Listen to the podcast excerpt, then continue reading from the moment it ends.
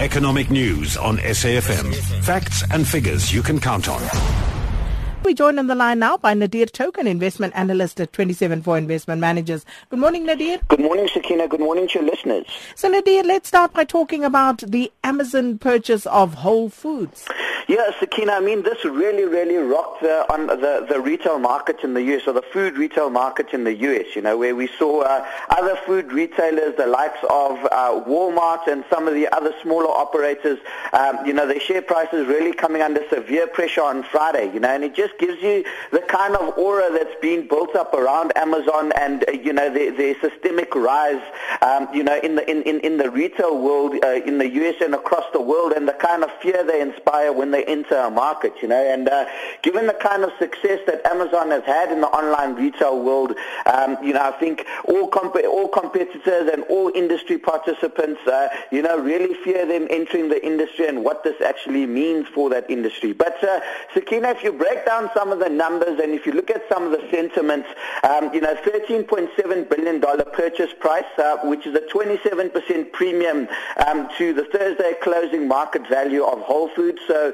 you know, uh, uh, uh, Amazon really paying up for this purchase. And I think it's a tacit, um, it's a tacit indication to the market that, you know, it's very difficult to get food retail rights in the online world. You have to have a big distribution network of refrigerated distribution, which is uh, fairly expensive to, to, to, to copy and fairly complicated to copy the, the, the retail distri- or the food retail distribution chain, um, you know, by purely having an online presence. Um, you know, so if we see that, if we looked at how competitor Walmart has behaved with, uh, you know, adding quite a significant amount of e-commerce assets to their portfolio over the last couple of years, most notably Jet.com paying $3.6 billion for that last year. Um, you know, it seems to be uh, some sort of indication that the way forward for retail um, globally and certainly in the U.S. is going to be a combination of physical presence and online presence. Now, the physical presence retailers is obviously significantly lagged um, Amazon and the likes of other re- re- online retailers. Uh, but, uh, you know, I think food retail is a completely different game. $800 billion market in total in the U.S.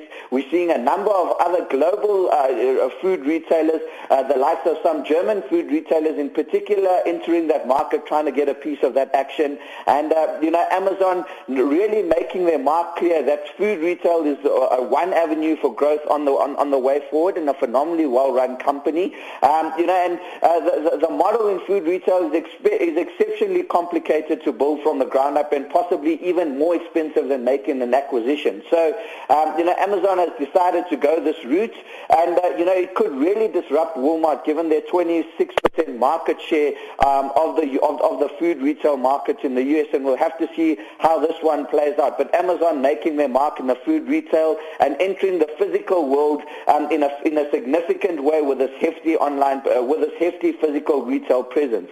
Um, you know, if you look at the size of the deal relative to history, it's the 11th largest retail deal um, ever done, and it's the fourth largest retail deal done in the U.S. So uh, Amazon making their mark in the physical world, Sakina.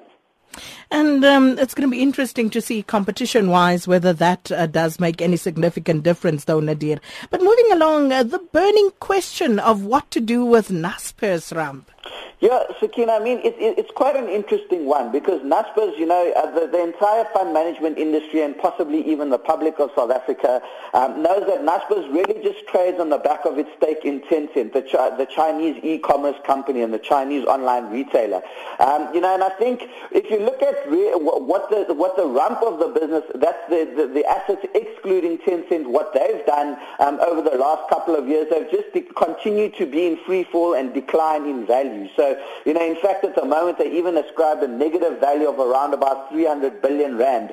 Um, and the way you get to that is that if you take the market, uh, if you take the stake of Naspers in Tencent and add that market cap to, to Naspers, it's about 300 billion rand over the current market cap of Naspers, implying that the rest of the assets are actually given a negative value of 300 billion.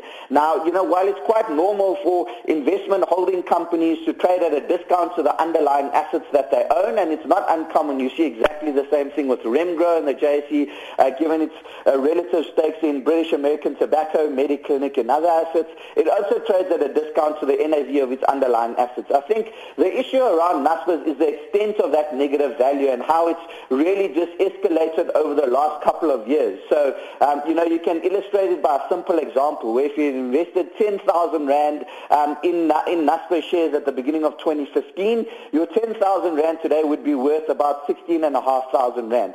Now, had you invested the same 10,000 Rand in Tencent shares listed in Hong Kong, that would be worth over 27,000 Rand. Now, uh, you know, that, that, that gives you an indication of, uh, you know, the kind of value destruction we've seen in the core assets. Now, you know, there's a lot of active investors who are addressing the issue openly with Naspers and saying that, uh, you know, there should be something like an unbundling of uh, cent and, and, and, and the Naspers rump assets or the core assets, and the, the two should trade separately and remuneration of the executive should be based on the performance of the core assets because essentially what they're doing is destroying value there.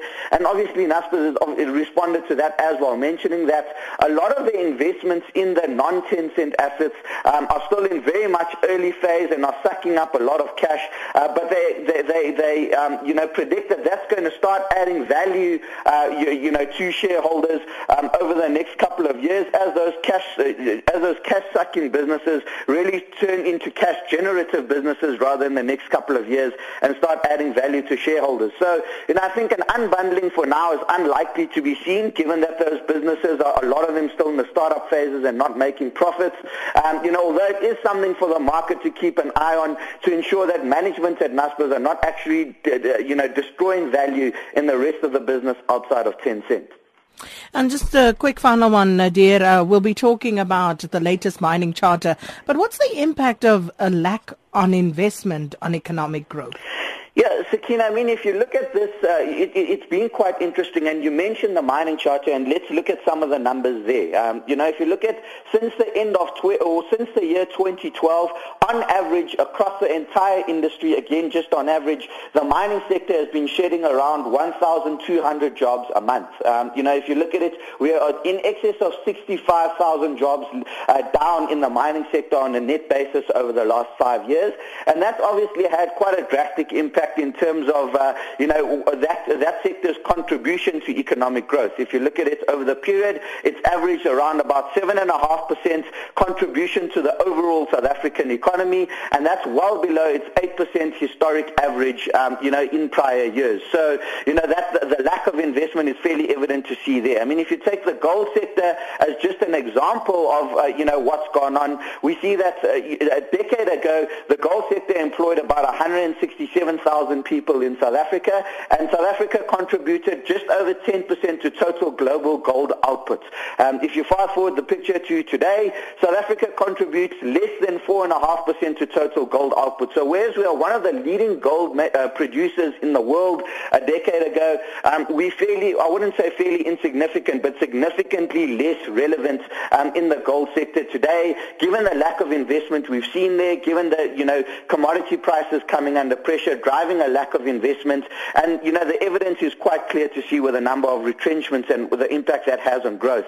If we look at this picture relative to globally, um, you know, Citibank and uh, UBS are saying that, uh, you, you, know, uh, investment spend globally or capex spend globally is going to accelerate by about 3 to 5 percent uh, uh, uh, in, in the year 2017 relative to the year 2016. And it's going to be the first annual rise in corporate investment spend that we've seen since 2012. And if you look at that, um, you know, in, in contrast, the global economic growth picture for this year is accelerating by probably about one and a half percentage points to in excess of three and a half percent this year from, uh, you know, below two and a half percent or two percent uh, last year. So, you know, the impact of the, that investment unlocking further economic growth and having a multiplier effect uh, is undoubted if you just contrast those two pictures of the South African mining sector uh, relative to the global economic picture and the capex spending happening there.